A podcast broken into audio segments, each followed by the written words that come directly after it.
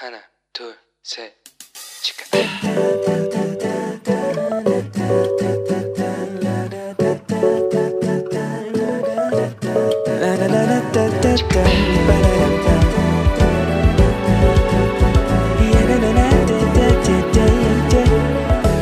Here we go. Hello，你这星期过得好吗？我是想当你人生应援团头号粉丝的 Annie。 各位，春天要来了，天气已经在渐渐的变暖了，对吧？很多树上啊，都已经可以看见含苞待放的花苞喽。如果说啊，就是我最想要去韩国哪个地方看樱花的话，我想我会说是釜山镇海军港的樱花季哇！据说那边有三十六万颗樱花呢，但是很可惜，上个月十七号的时候。庆尚南道的这个昌原市啊，已经公布了，因为考虑到那个 corona 可能会因此扩散的缘故，其实最近就是你知道吗？确诊非常的多，就爆炸的多，所以啊，就决定连续第三年要取消这个樱花季了。因此，这个韩国最大的这个镇海军港的樱花季，今年是看不到哇！最近拿这个新变种的病毒啊，奥密克戎真的是扩散的很严重诶，但是它跟之前的新冠病毒就是会什么丧失嗅觉啊、味觉啊，然后甚至会引起严重的肺炎这些状况来看呢、奥密克戎感染的话，主要就是比方说会有严重的疲累感。然后另外也会发烧啊、肌肉酸痛啊、咳嗽啊、喉咙痛这些症状。其实我身边也陆续都听到几位认识的教授啦、同学啦、朋友，或者是他们家人确诊的消息哦。啊，所以请大家一定要保重啊！无论如何，还是建议大家认真的打好第三季，好吗？对，我今天看了一个那个 BBC 的新闻哦，他怎么去形容第三剂？因为只有有人质疑，就打了两剂好像没有什么用嘛，对不对？好像对这个新的这个病毒没什么预防效果。那 BBC 有一个这个医药线的记者，他怎么形容呢？他说呢，打了第三剂就好像让你的疫苗上大学一样，他必须要持续的成长跟学习。好的，希望大家都保持一个正常的作息、适当的运动，另外要吃健康的饮食。希望大家都健健康康的，好吗？在节目开始之前呢，我想跟大家再一次介绍收听我们 WOW CCN 基督教赞美广播电台的方法。如果你是用手机播客或者是 Podcast 收听的话，你可以用英文打字 W O W C C N，或者用中文打智慧之声或者基督教赞美广播电台。如果你是习惯在网络收听的话，可以直接找我们的网页 W O W C C N 点 N E T 斜杠 C N，在那里你可以直接收听或者下载，不用登录也非常的方便。欢迎大家多多介绍朋友收听我们的各个节目哦。好了，进入今天的正题。很多年以前，我不知道大家有没有看过。好的，但这本书我觉得蛮重要，我推荐大家去看。有一本畅销的这个励志小说，它叫做《先别急着吃棉花糖》。其实这是由两位那个呃，就是畅销作家他们共同创作的一个励志小说。但这本书的根据呢，其实是有一位心理学的教授米歇尔教授，他在一九六零年代，他在史丹佛大学的宾恩幼稚园开始的一个实验。我不知道大家有没有读过这一本书，或者是听说过这个实验，但这是教育界最有名的一个心理实验啊。那这个实验它当初的宗旨，其实是要看看这一些在学龄前，也就是进入正式国小教育阶段的这些小朋友们，他们会怎么去解决一个对他们来说是很困难的问题。当时，这个米歇尔教授就带着他的这个研究人员，就去到了这个宾恩幼稚园。那事先呢，当然就是布置了一个架设摄影机的教室，然后还有个你知道吗？就是小小窗，他们可以在另外一个地方偷看他们怎么样去进行呢？那他们就来进行这个实验。那这实验的内容呢是这样子的：他们会事先在外面准备各式各样的奖励品，然后让幼稚园的小朋友啊来选择他们最想要的奖励。例如有棉花糖，就大家最最常听到的棉花糖啦、小饼干啦、小的蝴蝶笔呐，或者是薄荷糖等等的各式各样的这些小零食。然后呢，他们就会一一单独进入进入这个教授。接着会有一位研究人员去告诉这个小朋友说：“你马上就可以吃这颗棉花糖，也就是你马上可以得到这个奖励，或者是你愿意自己一个人在这边等待二十分钟，然后我回来的时候，我会再多给你一颗棉花糖，也就是等我回来，你的奖倍会加，呃，奖励会加倍的概念。我再说明一次。”比方说，有一个小朋友，他就叫做 Annie，好吗？Annie 呢选择了棉花糖，然后 Annie 就要自己一个人坐在桌子前面啊，然后这个桌子上呢有一颗可口诱人的棉花糖，是我最喜欢的那个小零食哦。Annie 可以选择马上吃掉，但是如果 Annie 愿意等待的话，他在二十分钟之后就可以得到两颗棉花糖了。那这个摆放棉花糖的盘子旁边呢，有一个叫人的这个摇铃啊，滴滴滴那种啊。要是 A 你想要吃掉这颗棉花糖的话呢，他随时都可以摇这个铃叫研究人员回来，或者他也可以慢慢的等，等到研究人员回来之后，那这个过程当中，如果我们都没有离开座位，没有吃掉那颗棉花糖的话。那他就可以得到两颗棉花糖，重点就是没有吃掉原本那颗棉花糖的话，其实这让我想到，就是我们经常在讲的《创世纪》里面亚当跟夏娃的故事，对不对？亚当跟夏娃原本在伊甸园里面过得好好的，幸福美满，但是有一天呢，这个蛇就跑去诱惑夏娃说：“哎，你来吃一下这分别善恶树的果子，反正你吃了也不会怎么样啊，对不对？”当时蛇没有特别讲的时候，其实这个分别三个树跟这伊甸园里面所有的树其实都一样哦。他没有特别把它挑出来之前，其实夏娃从来没有想过要去吃它，对不对？但是当蛇啊一跟他讲了之后，哇，这个分别三棵树的果子突然就变成悦人眼目，让人看了很喜欢呢。哇，看起来就好想吃哦，就好像如果我现在跟你讲，哎，你不要去想。你的房间现在里面有一头粉红色的大象的话，你会怎么样？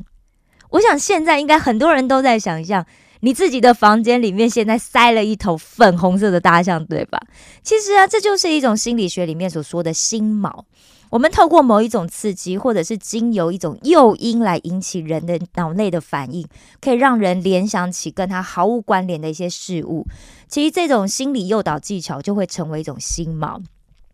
其实就像心理创伤也是一种心锚。比如说我在很小的时候曾经去，就是你知道去养鸡场玩。那那时候我很小嘛，我小时候个子也很小，所以当我看到一大群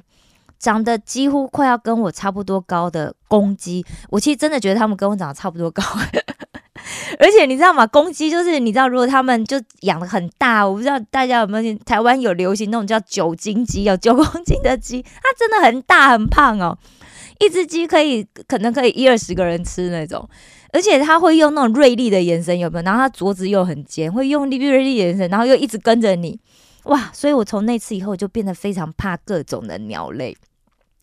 所以我要再次。跟大家声明了，我跟大家分享这些知识呢，只是因为现在大家应该都会很常听到这一些，就是用目前的科学或者是心理学去去解析的这些理论。但是我们身为基督徒，终究还是要回头来看一看上帝怎么说，上帝怎么教我们的，对吧？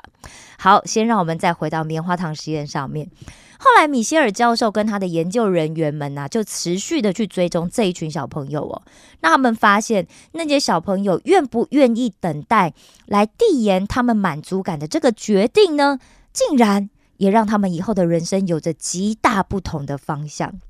在一九六零年，呃，一九六八年到一九七四年哦，这六年当中哦，其实一共有五百五十位小朋友参加这个实验。然后米歇尔教授在那之后啊，他每十年都会针对不同的一些面向，因为他们不到不同的年龄嘛，那不同年龄有需要不同针对的主要的发展的这个呃放放过程啊，那就对他们呢本人跟他们的父母啦，或者是学校的老师啊，还有顾问来进行一些问卷跟评估。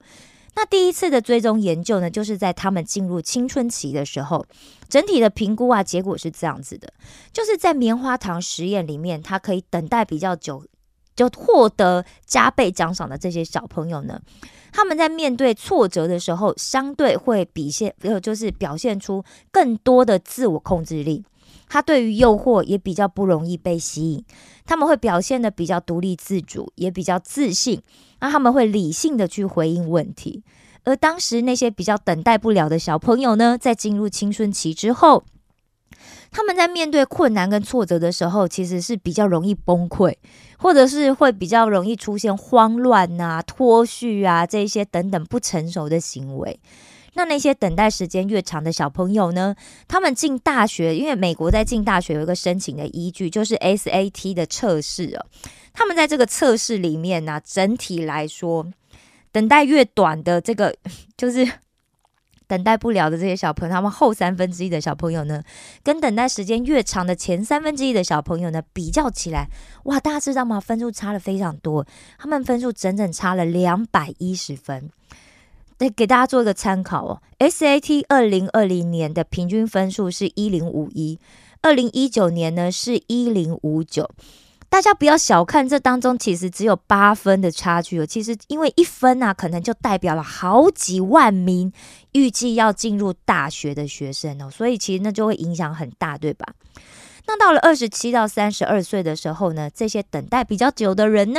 他们的身体质量指数，也就是我们通常就是讲的 BMI 指数啊，通常会比较低。因为越高越不好，大家知道，这是我们一般会用来当做这个体重，你有没有超重啦，或是你一些身体的数据有没有就是比较。就是你知道比较 over 的 这个指数哦，所以也就是说，他们通常比较没有超重的问题，身体也相对比较健康，那么会比较清楚知道自己的价值，跟他们对于目标的追求也会比较有效率，那他们更能够去适应挫折跟压力，那教育程度呢普遍也比较高，他们在处理人际关系的时候，他们也显得比较有弹性。诶，其实当我读到这里啊，我就想到说，诶，这说不定是不是因为能够去读这个史丹佛大学？哇，史丹佛大学附属幼稚园的人应该都家境不错啊，对不对？但没想到米歇尔教授他也想到喽。好的，果然教授就不一样哈，他也针对了不同的生活条件跟环境，甚至还有不同种族的小朋友来做实验，所以他所做出来这个评估呢，诶，也是一样出现类似的结果。然后到了这些人中年之后，米歇尔教授啊，就还联合了不同的机构里面这些认知脑神经科学家，组成了一个新的团队来做追踪的研究。他们会利用一些像是这个功能性的磁振造影的方法来研究大脑机制，从他们的那脑部额叶啊，就是纹状体神经回路的扫描。去看出来，这些愿意等待的人，他们的前额叶皮层，也就是我们用来解决问题呀、创意思考跟控制冲动行为的区域，其实是显现出是比较活跃的。而那些不愿意等待的人呢，他们的腹侧纹状体，也就是在面对吸，就是刺激人的快感，然后欲望啦、瘾头啊这些反应，这个会比较。位于大脑比较深层的、更深层的这个，也可以说就是属于比较原始的这个区块哦。这些人是比较活跃的，所以这个研究揭露了一个很重要的关键：那些愿意得了呃，为了得到比较更好的奖励而延迟自己当下享受的人呢，他们通常会拥有比较好的心理刹车。那那些比较喜欢想要赶快享受到奖励的人呢？其实，在日常生活上要控制自己的大脑，其实没有什么太大困难。但是他们在控控制这个冲动的行为上，通常就会有明显的问题。也就是在面对强大诱惑的时候，他们大脑里的这个原始欲望的区域活跃的状况会非常的明显。那这说明了什么？意志力到底是什么？那在什么状态之下，意志力会瓦解呢？而又有哪一些认知和动机可以来强化我们的意志力？那如果我们拥有强大的意志力的话，又可以为我们的人生带来什么样不同的结果呢？我们其实知道，圣经里面有很多人就是抗拒不了金钱啊、色欲啊、权力的欲望，最后导致身败名裂，对不对？死伤无数啊，甚至丧失整个国家的下场。另外，其实就像这个先知以丽莎的仆人。基哈西的这个故事其实也是蛮经典的。这基哈西呢是这个神人先知伊丽莎的仆人，也是他最得力的助手哦。基哈西亚曾经在伊丽莎的这个指示之下，他去帮忙救活了这个书念妇人的儿子。他也曾经协助伊丽莎做过许多重要的大事，但是哇，他晚节不保，他最后却因为被这个大批财富当前的欲望给冲昏了头，所以导致他自己和他的后裔永远都脱离不了大麻风的灾祸。我们在中文台第五百三十九集啊，就是呃石头刚开始的时候，我们曾经讲过一个被这个俘虏到亚兰国去当乃曼大将军家里面的这个奴隶的小女子的故事哦，其实就是这 这个故事。但是这一次呢，我们要讲的是这个故事后续的故事，好吗？但是今天的时间又到了，接下来的这个礼拜，我们都一起来想想，如果我们是那个参加棉花糖实验的小孩的话。你会是要马上先吃，还是你会愿意等待，然后吃到两颗棉花糖呢？大家一起来想想好吗？但愿我们都可以不要被眼前的诱惑所迷惑，而冲动做出违反神教导的决定。愿上帝赐予我们一个有一个好的自制力。石头们的青春日记，我们下次见哦。